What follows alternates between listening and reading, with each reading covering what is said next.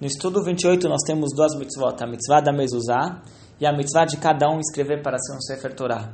A mitzvah da mezuzá, uma das explicações é que quando colocamos, fixamos na porta das nossas casas a mezuzá e quando a gente sai do ambiente protegido que nossa casa é para a rua, onde nós estamos expostos a, podemos estar expostos às coisas, a ideias e filosofias que são contrárias à Torá, a, a mezuzá na porta, ela, ela serve como um último lembrete antes de você sair de casa, para lembre quem você é quando você sai lá na rua. Então essa, essa é uma das explicações sobre a mitzvah da mezuzá. Na mezuzá tem dois, duas passagens do Shema Israel escritas num pergaminho e devemos fixar na porta, no umbral direito da porta, no sentido de entrada.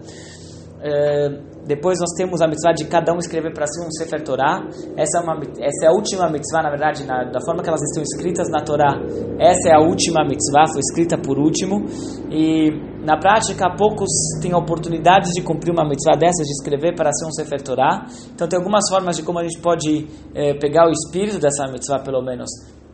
Um, é, ter vários livros, ter uma, muitos livros de judaísmo em casa, livros de Torá em casa, não um rolo de Torá, mas ter livros sobre Torá, sobre judaísmo em casa, isso aqui é uma forma de substituir essa mitzvah, não como substituto, mas, mas como uma, pegar o espírito da lei.